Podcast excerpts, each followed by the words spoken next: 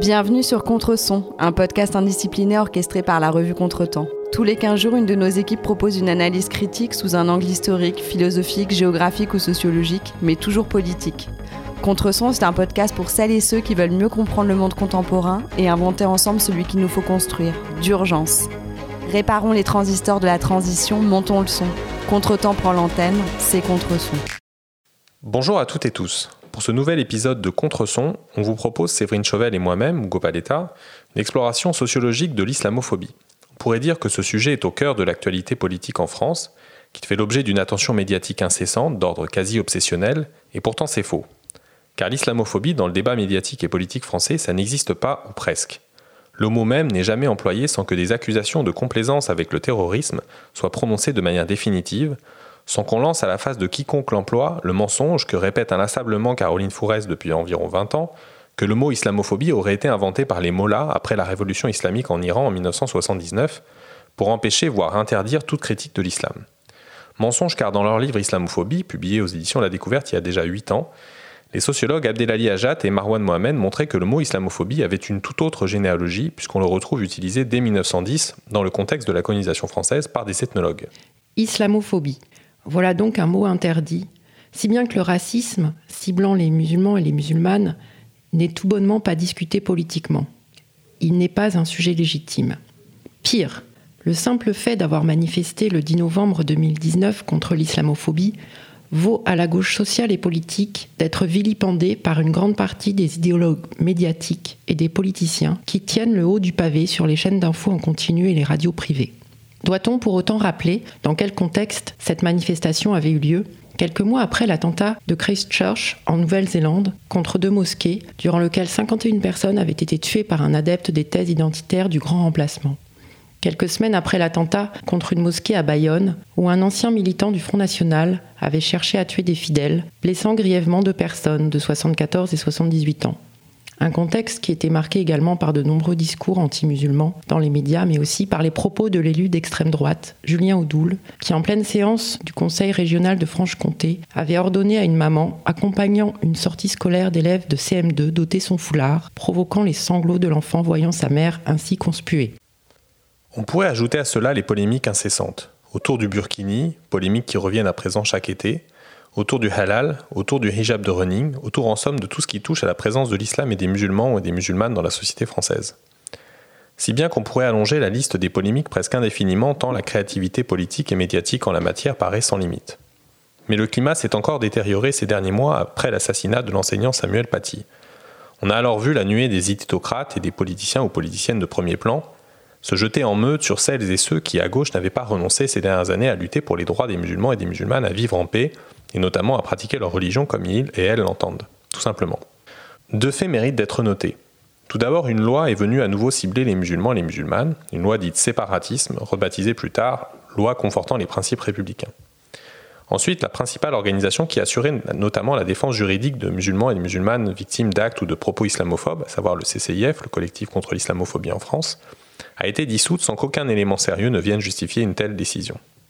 À cela, on pourrait ajouter les accusations des ministres de l'Éducation nationale et de l'Enseignement supérieur, Jean-Michel Blanquer et Frédéric Vidal, autour de l'islamo-gauchisme qui gangrènerait non seulement la recherche en sciences sociales, mais même l'université et la société dans son ensemble. Ce pseudo-concept d'islamo-gauchisme permettant là encore de pointer la prétendue collusion entre les milieux de gauche et le terrorisme. Blanquer se permettant d'affirmer que l'islamo-gauchisme ferait des ravages à l'université et mènerait au pire, c'est-à-dire au terrorisme. Frédéric Vidal allant quant à elle jusqu'à commander une enquête sur l'islamo-gauchisme à l'université. Nous avons donc souhaité, pour cet épisode de Contreson, et dans ce contexte de chasse aux sorcières, aborder cette question non pas pour se défendre d'accusations grotesques qui masquent surtout le bilan lamentable de ces ministres et de ce gouvernement, mais pour voir ce que les sciences sociales ont à nous dire de l'islamophobie. Plus profondément, nous pensons que l'islamophobie dans les sociétés occidentales, et en particulier dans la société française, est une question centrale, et que pour mieux lutter contre toute forme de racisme, il faut comprendre comment il fonctionne. Pour cela, nous avons souhaité nous entretenir avec Juliette Gallonnier, qui est chercheuse au Centre de recherche international, le CERI, qui a soutenu en 2017 une thèse de sociologie sur l'expérience des convertis à l'islam en France et aux États-Unis, et qui a publié plusieurs articles autour de ces questions et de quelques autres. Bonjour Juliette. D'abord, comment as-tu reçu de ton côté, en tant que chercheuse travaillant sur l'islam, les musulmans et les musulmanes et sur l'islamophobie, les propos de Frédéric Vidal et Jean-Michel Blanquer concernant le prétendu islamo-gauchisme? Alors d'une part, je ne me sens absolument pas visée par ces accusations et d'ailleurs, je pense qu'aucun collègue euh, ne doit se sentir visé par ces, par ces accusations puisque aucun de nos collègues ne peut être accusé euh, de complaisance envers euh, l'islamisme ou le terrorisme. Donc c'est clairement une attaque envers les sciences sociales. C'est aussi une attaque qui vise à nous diviser. Euh, on l'a vu avec ensuite euh, des débats entre nous d'universitaires euh, qui comptent les points de qui reçoit le plus de financement pour travailler soit sur l'islamisme, soit sur l'islamophobie, ce qui a mené à occulter le problème majeur qui est l'absence de financement public pour la recherche en France. Donc clairement, c'était une attaque qui visait les libertés académiques et qui visait aussi euh, à, nous diviser euh, dans une période euh, de pénurie de financement. ce qui est très douloureux et problématique, c'est que ces attaques sont aussi venues de la part d'autres universitaires, des intellectuels, euh, dont beaucoup euh, sont en fin de carrière et ne travaillent pas sur les questions euh, de racisme, d'islamophobie ou sur les questions religieuses, mais qui considèrent que l'université est gangrénée sur ces questions. Donc je pense que c'est une attaque qui vient à la fois du gouvernement, mais aussi de certaines fractions du monde académique, ce qui est nettement plus problématique et douloureux. Est-ce que tu pourrais nous dire comment et pourquoi tu en es venu à travailler sur ce sujet et concrètement en quoi a consisté ton enquête? Donc moi j'ai réalisé une thèse sur euh, l'expérience des convertis à l'islam euh, en France et aux États-Unis. C'était une thèse euh, comparative. Et ma question de recherche dès le début, c'était de travailler sur l'islamophobie. Donc de comprendre les formes d'hostilité complexes à destination des musulmans et des musulmanes. et au début de mes recherches, j'avais été interpellée par une citation du sociologue Abdelmalek Sayad qui est paru dans un ouvrage intitulé euh, Histoire et recherche identitaire euh, en 2002, et qui disait la chose suivante. Euh, donc je vais le citer. Il disait Si être musulman, ce n'est pas l'être nécessairement religieusement, l'islam jouerait alors un rôle analogue à celui de la couleur de peau. Être musulman, c'est comme être un noir. L'islam sert alors, comme la couleur de peau, de sorte de patère à laquelle on accroche tous les préjugés, tous les stigmates, tous les racismes. Il ajoutait ensuite, à travers la désignation apparemment religieuse de musulmans, entre guillemets, ce n'est pas seulement le fait religieux à proprement parler qui est en cause, c'est bien plus et autre chose que la religion proprement dite, c'est aussi le faciès. Donc Abdelmalek Sayad avançait une hypothèse euh, forte qui est en fait que la catégorisation de musulmans ne renvoie pas seulement à du religieux, mais elle peut aussi servir d'appui à des formes d'intolérance qui seraient aussi euh, à dimension euh, raciale. Euh, et donc ça, c'était une hypothèse forte qui m'intéressait d'explorer et de tester. La difficulté étant que les personnes qui sont catégorisées comme musulmanes en France sont majoritairement des personnes qui sont aussi euh, d'origine maghrébine et qui donc euh, sont aussi susceptibles de subir des formes de racisme euh, anti-arabe. Et donc c'est très difficile, très complexe de démêler toutes ces formes d'hostilité. Et moi, ce qui m'intéressait, c'était vraiment d'isoler cet effet de la religion sur la construction d'une différence raciale. Et comme j'ai une tournure d'esprit un peu expérimentale, j'avais décidé de m'intéresser à des personnes qui appartiennent au groupe majoritaire, donc qui donc euh, toute leur vie ont été catégorisés comme blancs ou blanches et qui décident euh, à l'adolescence ou à l'âge adulte de se convertir à l'islam, donc d'embrasser cette religion. Je voulais suivre un peu leur, leur, trajectoire en fait. et ce qui est apparu dans la thèse, c'est qu'en effet, les personnes qui se convertissent et qui choisissent de revêtir les signes visibles d'appartenance à l'islam, comme le foulard, euh, le voile notamment, euh, se voient assignés à des catégories raciales qui ne sont pas la catégorie euh, blanche. Notamment, ils se trouvent exposés à des formes de racisme, de xénophobie, de stigmatisation, qui donc prennent appui sur le marqueur religieux du foulard, mais qui renvoient à des formes de, stigmatisation raciale, puisqu'ils sont racialisés comme arabes, africains parfois, etc. etc. Donc c'était ça qui m'intéressait de suivre et c'est ça qui est apparu en tout cas dans l'enquête. Tu parles dans tes travaux de racialisation de l'islam, et c'est une conceptualisation qui est centrale dans tes recherches. Qu'est-ce qu'il faut entendre par là? Est-ce que c'est -ce c'est de cette manière qu'il faut justement définir ou conceptualiser sociologiquement l'islamophobie? Et qu'est-ce que ça implique concrètement, cette racialisation de l'islam? Oui, donc vous l'avez remarqué, il y a des débats particulièrement houleux qui entourent la notion euh, d'islamophobie, à la fois dans le débat public, mais aussi dans les sciences sociales. Euh, le débat, en gros, c'est de savoir est-ce que l'islamophobie renvoie à une forme de racisme? À destination des musulmans sur le modèle de, l'antisémitisme ou du racisme anti-noir ou est-ce que c'est seulement une forme euh, d'intolérance religieuse en fait? Euh, Il y a des intellectuels publics euh, qui disent que l'islamophobie ne peut pas être un racisme puisque l'islam n'est pas une race. donc là, évidemment, c'est un argument intéressant qu'il faut déconstruire, je pense, puisque rien n'est une race en fait. Les races sont produites euh, par le racisme et à partir de là, des groupes peuvent être euh, racialisés sur la base d'une pluralité euh, de facteurs. Et donc ce qui m'intéresse, c'est comment un groupe est racialisé. Donc cette notion de racialisation de la religion, elle vise à décrire comment une différence initialement religieuse se voit euh, transmutée en différences euh, raciales. Donc une fois qu'on a dit ça, euh, ça reste encore un peu flou. Donc moi je pense qu'il y a trois opérations qui agissent quand on parle de racialisation de l'islam.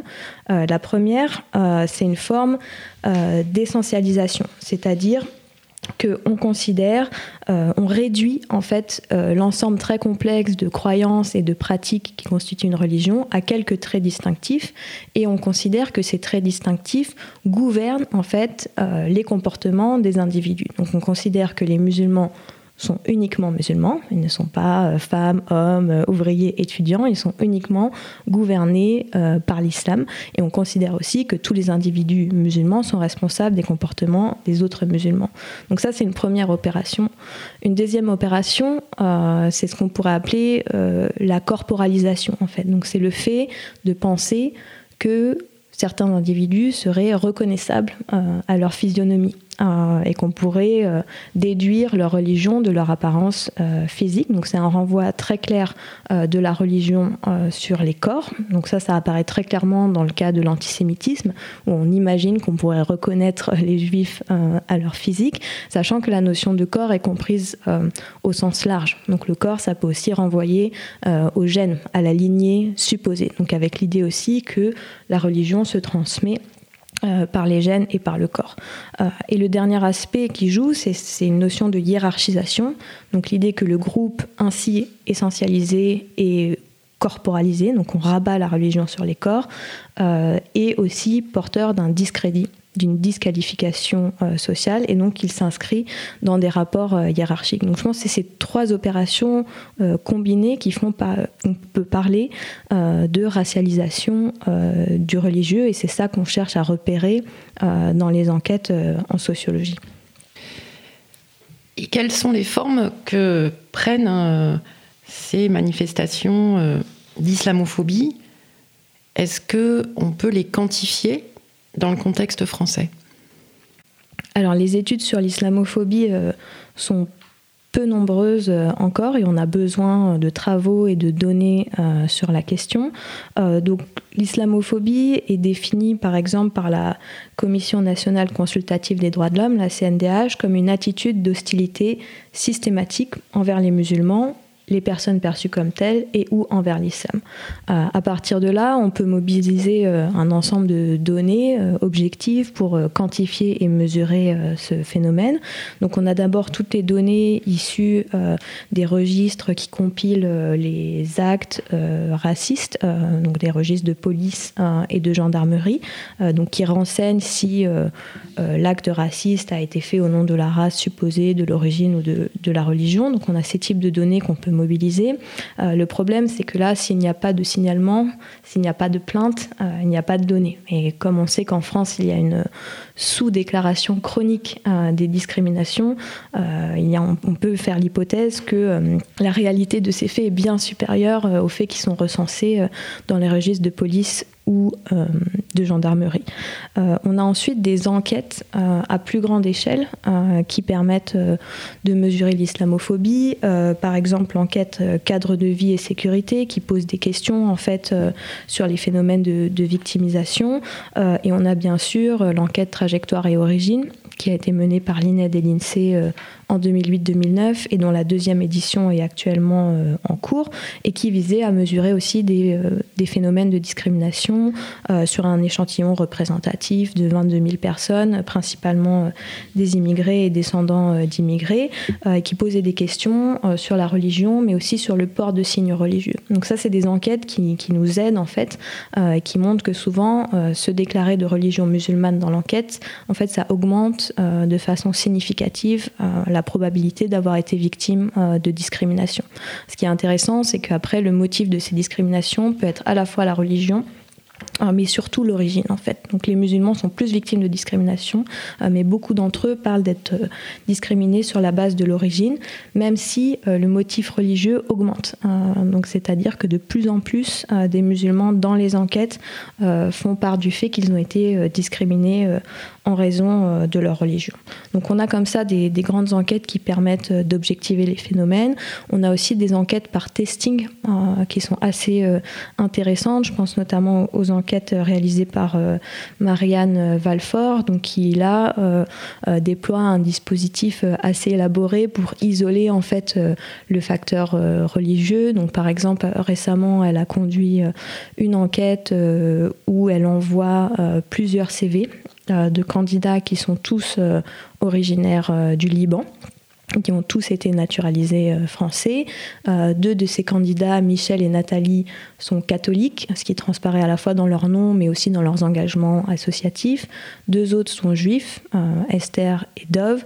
Et enfin, les, deux derniers sont Samira et Mohamed, qui sont donc musulmans. Et l'enquête montre très clairement qu'il y a une forte discrimination à la fois à l'égard des juifs et des musulmans, puisque les juifs ont deux fois moins de chances d'être contactés par un recruteur euh, et les hommes musulmans ont quatre fois moins de chances d'être contactés par un recruteur. Donc c'est là un moyen d'identifier une discrimination euh, religieuse indépendamment euh, de l'origine, puisque toutes les personnes sont d'origine libanaise. Il y avait aussi une autre étude qui avait été menée avec deux CV de femmes d'origine sénégalaise, Marie Diouf et Khadija Diouf. Marie Diouf qui était bénévole au scout catholique de France, euh, Khadija au scout musulman de France, et on voit que Khadija a 2,5 fois moins de chances d'être rappelée par des recruteurs.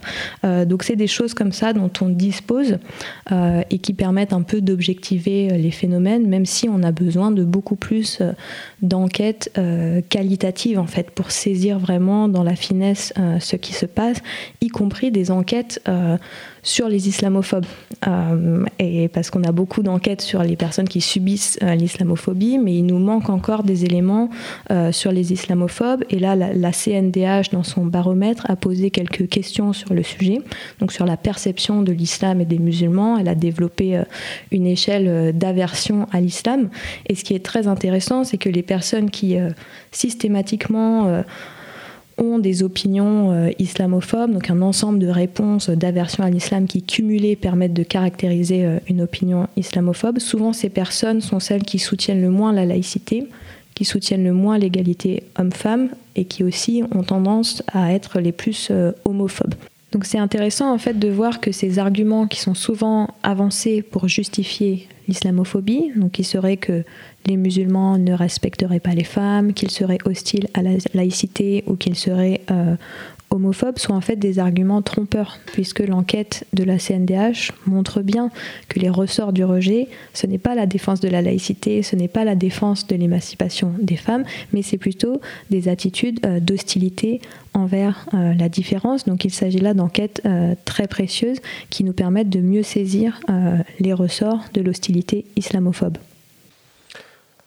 On observe une forte résistance en France à l'étude de l'islamophobie par les sciences sociales, outre euh, les résistances dans le débat public qu'on a déjà évoqué. Comment l'expliquer? Est-ce que euh, on observe par ailleurs la même chose euh, dans d'autres pays dont tu connais peut-être les études évidemment sur l'islamophobie aux États-Unis, mais également par exemple en Angleterre ou en Allemagne? Oui, alors c'est vrai qu'en France, il y a peu de travaux sur l'islamophobie, même s'il y en a. Euh, il faut quand même citer tout un ensemble de collègues qui ont travaillé sur la question. Donc Vincent Gesser en 2003 avec la nouvelle islamophobie, euh, Thomas Deltombe en 2007 sur euh, l'islam imaginaire, la construction médiatique de l'islamophobie en France. Vous avez cité Abdelali Hajat et Marwan Mohamed, Islamophobie, comment les élites françaises fabriquent le problème musulman. Il y a tout un numéro aussi de la revue Sociologie consacré à ça. Et il y avait euh, aussi euh, un séminaire à l'EHESS euh, organisé par Houda Assal, Abdelali Ajat, Marwan Mohamed sur l'islamophobie. Il y a de plus en plus de thèses qui mobilisent cette notion, mais c'est vrai que dans l'ensemble, c'est une notion qui a qui s'est peu euh, développé dans le champ académique euh, français. Donc en 2020, euh, Abdelali Ajat a publié un article qui s'appelle Islamophobia and French Academia, donc l'islamophobie et l'université française. Euh, qui montre en fait que euh, les revues françaises généralistes euh, se sont peu saisies de cette notion d'islamophobie qui reste plutôt cantonnée à des revues spécialisées, hommes et migration, migration société, etc. et il montre finalement que le débat sur l'islamophobie n'a pas vraiment lieu dans la sphère universitaire, mais que c'est un débat politique qui a lieu dans la sphère publique, mais que les universitaires se sont peu saisis de ces questions. L'inverse, il y a des débats académique, universitaire très poussé euh, dans le monde anglophone, où là on a des vrais débats de fond sur comment caractériser l'islamophobie, est-ce que c'est de l'intolérance religieuse, est-ce que c'est une forme de racisme, est-ce que c'est les deux, avec des controverses assez poussées euh, et très intéressantes sur le sujet, mais qu'on retrouve beaucoup moins en France, où le débat en fait est, est assez euh, verrouillé, puisque le terme islamophobie fait l'objet de disqualifications politiques et d'accusations qui empêchent en fait d'avoir un débat euh, serein euh, sur, euh, sur le fond.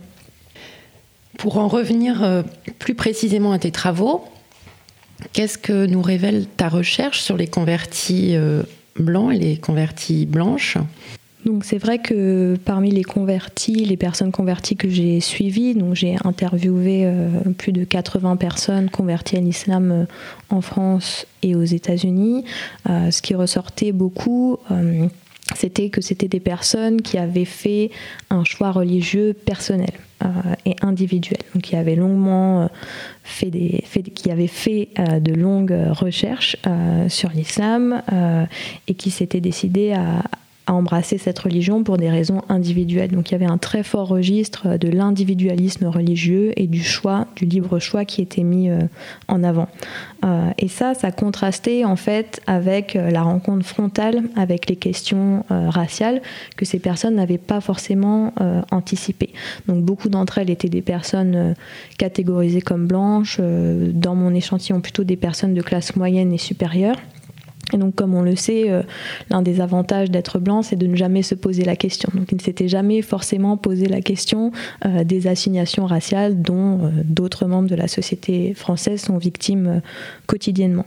Et donc, il rencontre en fait de manière frontale ces assignations quand il commence, par exemple, à porter le voile, à porter un prénom musulman, etc. Et cette rencontre, elle est violente parce que souvent, elle n'est pas anticipée. Donc, bien sûr, il y a des personnes blanches qui savent ce qu'est le racisme, qui, dans certains cas, sont les seules personnes blanches dans leur quartier, donc qui ont réfléchi à ces questions.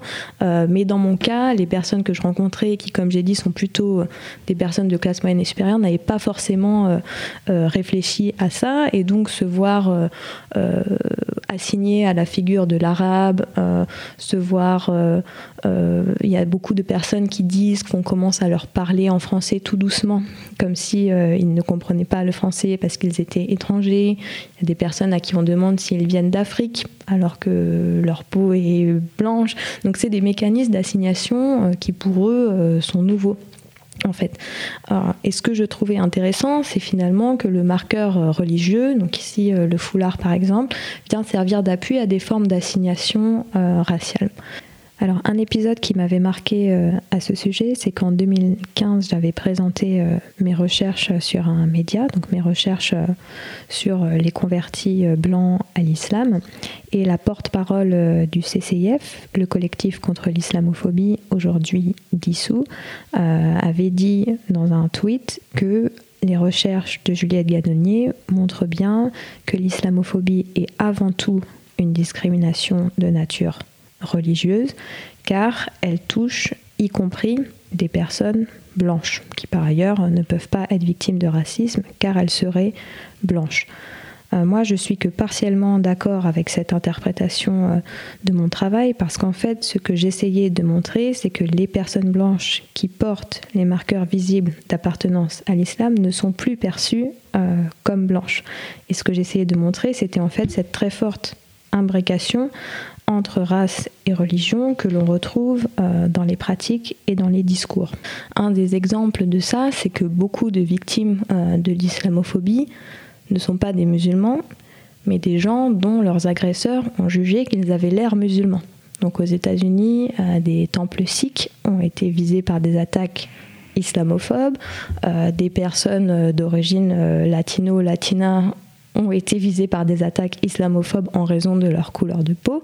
Et donc on voit aussi à l'inverse que euh, la haine religieuse peut aussi prendre appui sur des marqueurs plutôt raciaux, qui renvoient à l'apparence euh, physique. Donc c'était ça que je cherchais euh, en fait à, démêler dans mon, dans mon étude. On pourrait citer beaucoup d'autres exemples de ça. Un des exemples, c'est en, en, 2012, quand Mohamed Merah à Toulouse euh, assassine euh, euh, plusieurs personnes dans une école juive et aussi trois militaires. Imad Ibn Mohamed Legouad et Abel Chanouf, qui sont ces trois militaires. Nicolas Sarkozy dit que Mohamed Merah a visé des personnes d'apparence musulmane. ces trois militaires-là. donc cette notion d'apparence musulmane, on se demande à quoi elle renvoie. D'ailleurs, François Hollande, ensuite, dans un hommage dit que Mohamed Merah a tué quatre juifs, trois musulmans, tous français. Or, l'un de ces militaires, euh, Abel Chenouf, n'est pas musulman. Euh, c'est un catholique euh, pratiquant et son père, à l'époque, proteste contre le discours de Hollande. Donc on voit comment ces mécanismes d'assignation jouent tout le temps. Et cette confusion très courante en fait entre race et religion a lieu dans les discours et servent en fait à reproduire des formes d'islamophobie. Et la notion de culture, justement, dans tout ça, est-ce que tu, tu l'évoques dans tes travaux? Comment elle vient s'imbriquer euh, avec l'islamophobie, euh, avec la race euh? Oui, c'est l'idée en fait euh, que j'essayais de développer au début, au sens où euh, c'est le racisme qui produit des races et le racisme n'est pas forcément toujours biologique. Il ne renvoie pas forcément toujours euh, aux gènes, au corps, etc. Il existe un racisme culturel qui prend appui en fait sur des formes d'essentialisation de la culture ou de la religion pour viser en fait euh, certains groupes. Et donc cette notion de culture euh, ou de religion, elle joue en fait euh, un rôle certain dans le geste d'assignation raciale et dans la mécanique raciste. Effectivement, on a pu observer euh, ce que certains ont appelé une culturalisation du, racisme, qui d'une certaine manière fait suite euh, historiquement à une autre forme qui est la biologisation, ou on pourrait dire la pseudo-biologisation, puisque en fait la, race reposait sur un concept non pas biologique mais pseudo-biologique. Mais du coup, on voit à quel point c'est pas quelque chose de, tout à fait neuf, puisque dans l'antisémitisme, on voyait déjà s'intriquer euh, cet aspect d'intolérance religieuse qui s'était construit de très longue date, notamment dans la religion, dans le cadre de la religion catholique. Euh, et, euh, et, la discrimination raciale fondée sur un concept pseudo-biologique. Euh, est-ce que du coup, pour toi, la, comparaison avec l'antisémitisme est productive? Est-ce que ça permet de mieux comprendre les logiques auxquelles s'affrontent d'une certaine manière les musulmans et les musulmanes? Alors, oui, je pense qu'elle est productive. en fait, l'antisémitisme, c'est souvent considéré comme un cas paradigmatique en fait euh, exemplaire de, racialisation du religieux et je pense que l'analogie en tout cas avec l'islamophobie est tout à fait productive. donc l'analogie ça ne veut pas dire que les deux formes d'hostilité sont similaires ou que les musulmans aujourd'hui en France risquent d'être victimes d'une forme d'holocauste comme les juifs l'ont connu mais c'est reconnaître qu'il y a en fait un air de famille euh, dans ces formes d'hostilité et qu'en les comparant, en les étudiant ensemble, on peut permettre de mieux comprendre euh, l'une et l'autre. Euh, il y a plusieurs choses, je pense, à souligner. D'abord, c'est que historiquement, euh, notamment dans l'Europe euh, médiévale, la figure du juif et la figure du musulman ont été construites euh, ensemble. il y a même des auteurs en fait qui considèrent que la genèse du racisme ou de la race comme catégorie provient en fait de cette stigmatisation des juifs et des musulmans qui a eu lieu de manière concurrente. donc on peut citer plusieurs exemples, par exemple au XIIIe, au XIVe siècle, euh, des missionnaires chrétiens déploient des trésors d'intelligence pour essayer de convaincre les juifs et les musulmans de la supériorité de la foi chrétienne et les inviter à se convertir. Donc ils déploient vraiment des argumentaires euh, très élaborés. Or, les juifs et les musulmans, pour une partie, euh, ne se convertissent pas. Euh, conclusion, les juifs et les musulmans seraient par essence intrinsèquement rétifs à la vérité religieuse. L'erreur religieuse coulerait dans leurs veines et on ne peut rien faire pour eux. Donc c'est des premiers moments de racialisation en fait du religieux, de conclure en fait que par essence, dans leur sang, dans leur gène, ils ne pourront pas accéder euh, à la vérité. On a d'autres moments, euh, je pense dans l'Espagne du XVIe siècle, euh, après la Reconquista catholique, où on demande, là encore, dans une logique de conversion, à tous les juifs et les musulmans de se convertir au catholicisme. Ceux qui refusent sont expulsés. Euh, ceux qui acceptent de se convertir font l'objet d'une surveillance de la part de l'Inquisition, puisqu'on les soupçonne de n'avoir fait qu'une conversion euh, de façade, non seulement eux, mais aussi leurs descendants.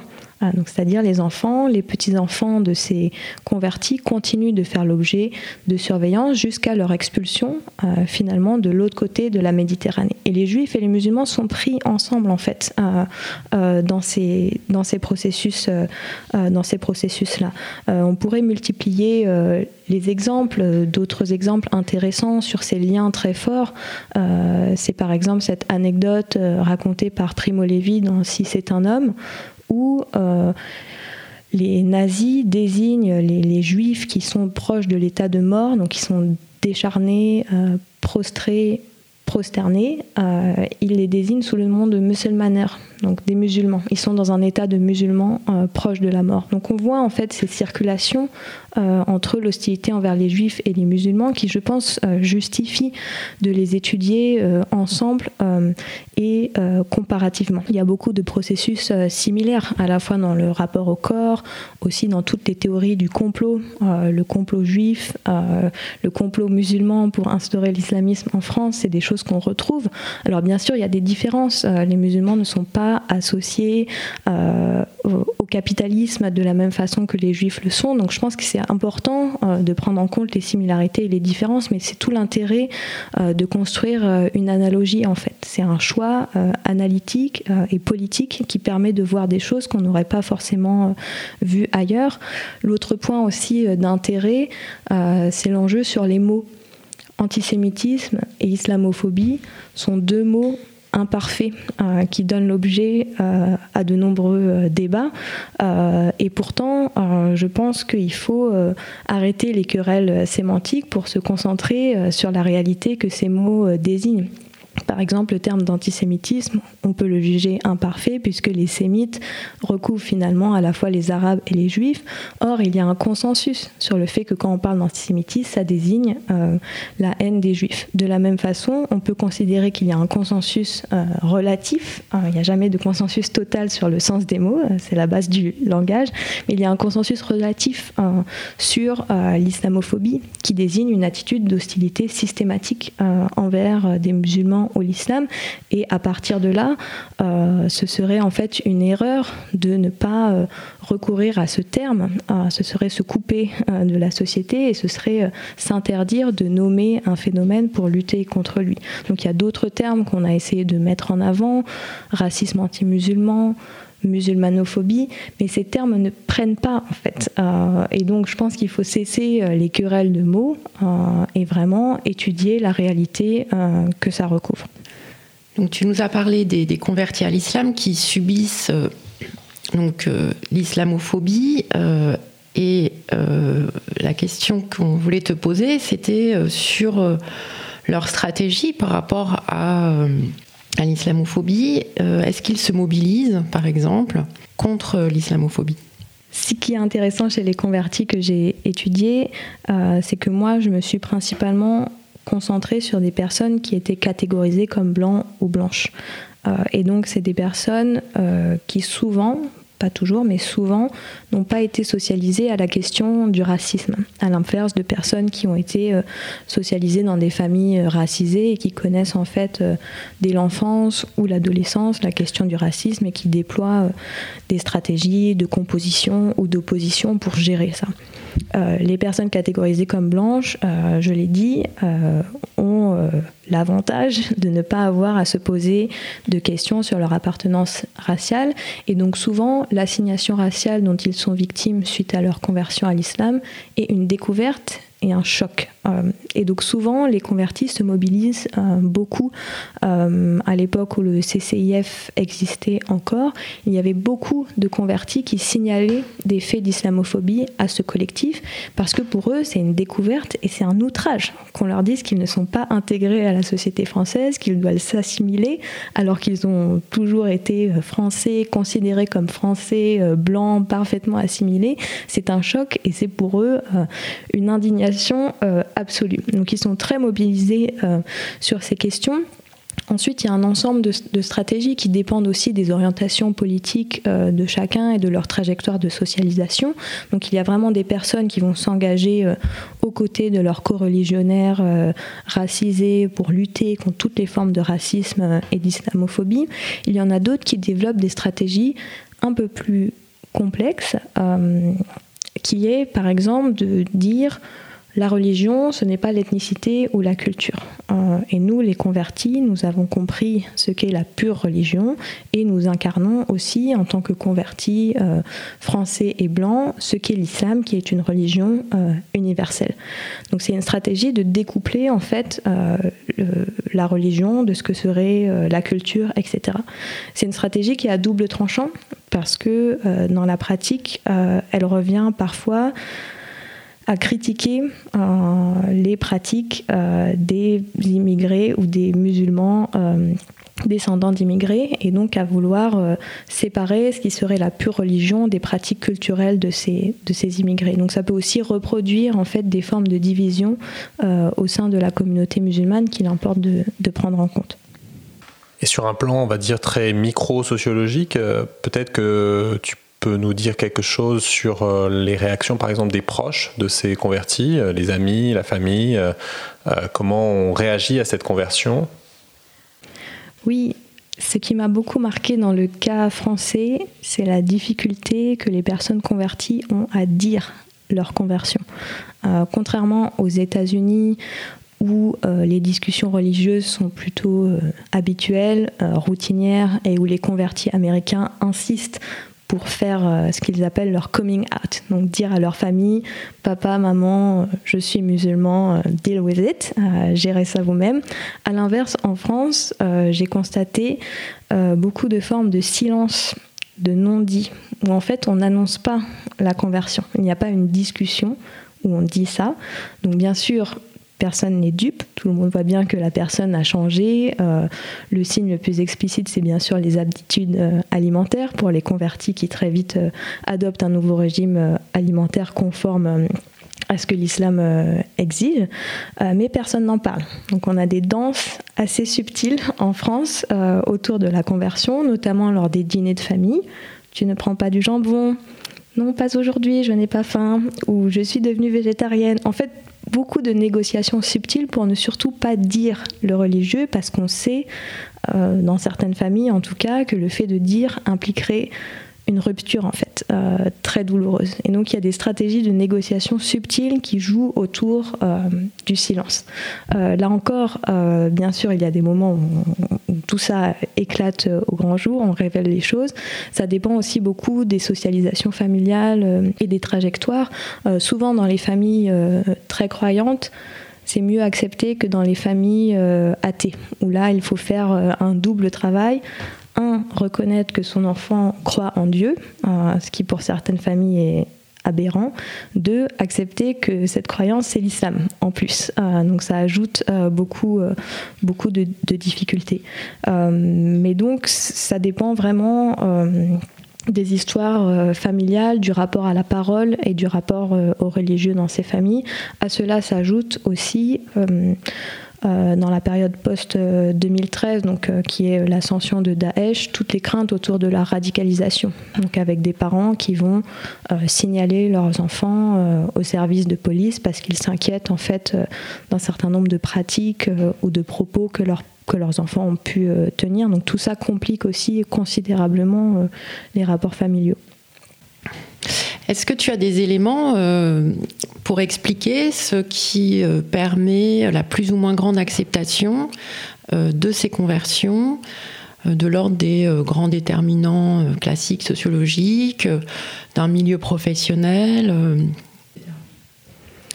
alors c'est difficile de répondre à cette question parce qu'il faudrait euh, des enquêtes beaucoup plus larges en fait. Euh, et donc j'en appelle à mobiliser davantage d'enquêtes euh, sur les questions d'islam, de conversion et d'islamophobie. Donc évidemment, ça dépend énormément des familles. si ces familles ne sont pas croyantes, comme je l'ai dit, il y a un coût en fait à, comprendre ce qui se passe. Ça dépend aussi des mécanismes de d'accompagnement des conversions. Donc on a de plus en plus d'associations qui se créent, de soutien aux convertis, mais aussi de cours euh, pour débutants dans les mosquées qui visent à accompagner les conversions et faire en sorte que les convertis ne rompent pas avec leur famille. Euh, et donc ça produit tout un ensemble de dispositifs, notamment où les parents peuvent être conviés par l'association ou par la mosquée pour discuter en fait autour de euh, la conversion de leur enfant. Donc ça donne lieu à des discussions euh, houleuses hein, auxquelles j'ai pu euh, assister. Euh, la question du port du voile, par exemple, pour les familles est extrêmement violente. Donc c'est accepter que sa fille a changé de religion, mais aussi que cette religion est visible, c'est accepter de se promener à ses côtés euh, dans la rue.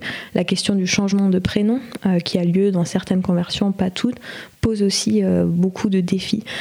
et donc ces mécanismes d'accompagnement sont là en fait pour essayer de fluidifier les relations. Ça marche pas toujours. ce sont des, tentatives pour au moins initier un dialogue et éviter les ruptures. Et alors côté euh, pouvoir public, euh, au niveau national ou international, euh, qu'est-ce que révèlent par exemple les comparaisons entre l'attitude, je sais pas, de l'État en France ou de l'État aux États-Unis qu'est-ce que, quelle est l'attitude des, institutions internationales par rapport à l'islamophobie en termes peut-être d'évaluation du phénomène, mais aussi de, d'action visant à endiguer ou pas d'ailleurs la montée de l'islamophobie?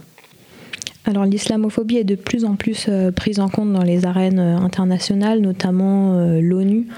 dès 2004, en fait, Kofi Annan reconnaît que si on a besoin d'inventer un mot désigner euh, un nouveau phénomène. C'est un événement euh, triste euh, mais nécessaire. Et c'est le cas avec l'islamophobie. Donc c'est un terme qui a plutôt pris sa place dans les arènes internationales, que ce soit au niveau européen ou dans des arènes comme, comme l'ONU, avec toujours cette difficulté en fait à négocier ce qui relève des mandats des différents comités. Donc il y a par exemple le comité pour l'élimination de la discrimination raciale qui a mis du temps à accepter que des formes d'hostilité à la fois raciale et religieuse comme l'islamophobie relevaient de son mandat, mais qui le fait de plus en plus et qui interpelle de plus en plus euh, la France sur euh, ces questions-là.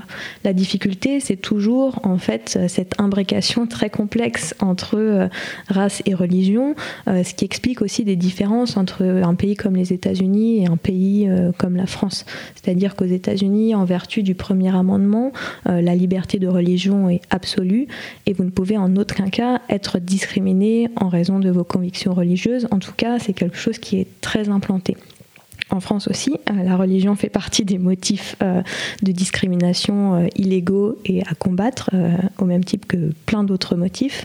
mais ça ne se traduit pas nécessairement par des politiques publiques volontaristes pour lutter contre les discriminations religieuses. en fait, je pense que en fait, la, la difficulté sur les questions de l'islamophobie, c'est la très grande complexité de cette forme d'hostilité. Donc bien sûr, quand on parle d'islamophobie, ça ne recouvre pas du tout la critique de points doctrinaux ou de pratiques euh, religieuses, qui est évidemment euh, permise euh, en contexte démocratique, mais une attitude systématique d'hostilité. Or, c'est très difficile de démêler les différentes composantes de cette hostilité. Peut-être je peux donner un exemple issu de mes de mes travaux. Je prends l'exemple de Safia, qui est cette jeune femme euh, d'une trentaine d'années, qui s'est convertie à l'islam, qui est une jeune femme qui était euh, catégorisée comme blanche, qui est blonde, aux yeux bleus, euh, très jolie, etc., qui, à la suite de sa conversion, décide de porter le foulard. Elle dit que depuis qu'elle porte le foulard et qu'elle tombe en panne avec sa voiture, ce qui lui arrive souvent, avant, tout le monde s'arrêtait pour lui donner un coup de main au bord de la route. Depuis qu'elle porte le foulard, personne ne s'arrête. Euh, et donc, on peut se demander qu'est-ce qui se passe dans la tête des automobilistes euh, qui croisent euh, Safia et son foulard au bord de la route. Est-ce qu'ils se disent c'est une terroriste qui risque de mettre une bombe dans ma voiture? Est-ce qu'ils se disent c'est une prosélyte qui va essayer de me convertir? Est-ce qu'ils se disent cette femme par son foulard me signale son, indisponibilité sexuelle, donc je ne vais pas pouvoir euh, la draguer. Est-ce qu'ils se disent cette femme ne doit pas bien parler français, donc je ne vais pas pouvoir euh, converser avec elle dans ma voiture? Est-ce qu'ils se disent cette femme doit habiter en banlieue, donc je vais devoir l'emmener euh, très loin Ou est-ce qu'ils se disent cette femme doit être pauvre et on ne pourra pas parler. En fait, c'est très compliqué et c'est pour ça que j'invite vraiment à davantage de recherche sur les ressorts de l'islamophobie, parce qu'on voit que c'est une forme d'hostilité qui imbrique à la fois du racisme, de l'intolérance religieuse, du mépris de classe, du sexisme, et toutes ces choses euh, jouent ensemble dans, l'islamophobie. Et je pense qu'il ne faut pas chercher à isoler euh, l'un ou l'autre, mais à toujours euh, chercher à les étudier ensemble. Et en tout cas, ça pose aussi des vrais problèmes en termes de politique publique pour identifier, mesurer et combattre ce phénomène. Et qu'est-ce que tu penses euh, du label euh, diversité là, qui fleurit euh, dans les entreprises, dans les universités et qui aurait peut-être pour mission en partie d'éviter ces phénomènes-là imbriqués? Alors pourquoi pas en fait Je pense qu'on peut euh, faire des choses en ne disant pas qu'on les fait. Et si le label diversité permet euh, une lutte contre les discriminations, euh, très bien.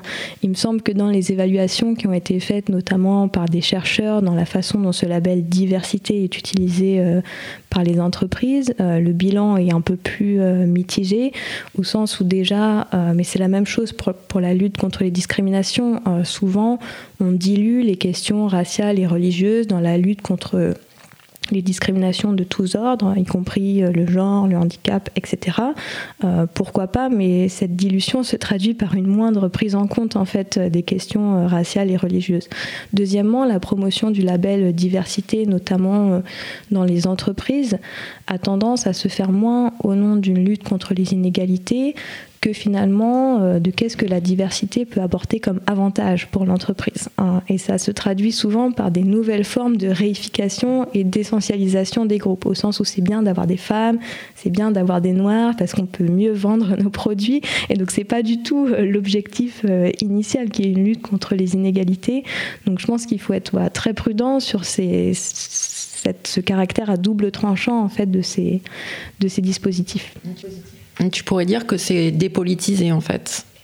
Oui, exactement. Après, je, pense qu'on peut réussir à obtenir des résultats euh, en ne disant pas ce qu'on fait. Euh, et vu le contexte actuel en France, euh, c'est peut-être le meilleur moyen de faire. Donc, c'est-à-dire faire, c'est ne pas dire qu'on fait. et derrière ces labels-là, on pourrait mettre des politiques beaucoup plus volontaristes et efficaces, mais ce n'est pas ce qui est fait actuellement. On peut même douter que l'État euh, ait véritablement l'ambition de lutter contre les discriminations dont sont victimes les musulmans et musulmanes, puisqu'il est lui-même, euh, disons, avec l'accumulation de lois qui visent en quelque sorte à limiter la présence des musulmans et des musulmanes dans certaines sphères, etc. Euh, bon, il y a eu la loi du 15 mars 2004 sur les signes religieux dits ostentatoires à, à, l'école, mais qui visait spécifiquement, hein, le débat de l'époque était très clair sur ce point, qui visait spécifiquement les, les musulmanes portant un foulard. Euh, mais il y a la question des accompagnatrices, des mamans qui accompagnent des sorties scolaires. Euh, il y a la question de, la loi travail qui a permis aux entreprises, euh, ou qui a donné plus de, liberté aux entreprises pour établir des chartes de laïcité qui en fait sont utilisées pour empêcher la présence visible de musulmans et de musulmanes dans les, entreprises. D'une certaine manière, on, peut aussi pointer une forme d'hypocrisie de, de l'État de ce point de vue-là, non? Oui, absolument. Je pense que là, on a effectivement de nombreuses manifestations euh, d'islamophobie, donc d'exclusion de personnes musulmanes, qui sont le fait d'autorités euh, publiques euh, et d'institutions, ce qui complique considérablement le problème.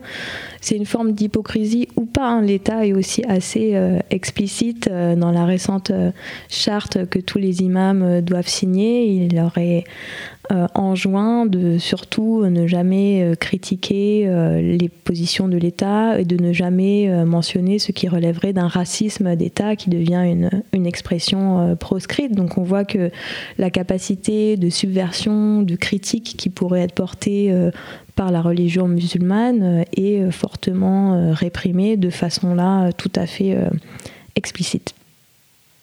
Merci beaucoup Juliette Gallonnier. Merci beaucoup. Merci à vous. Spectre.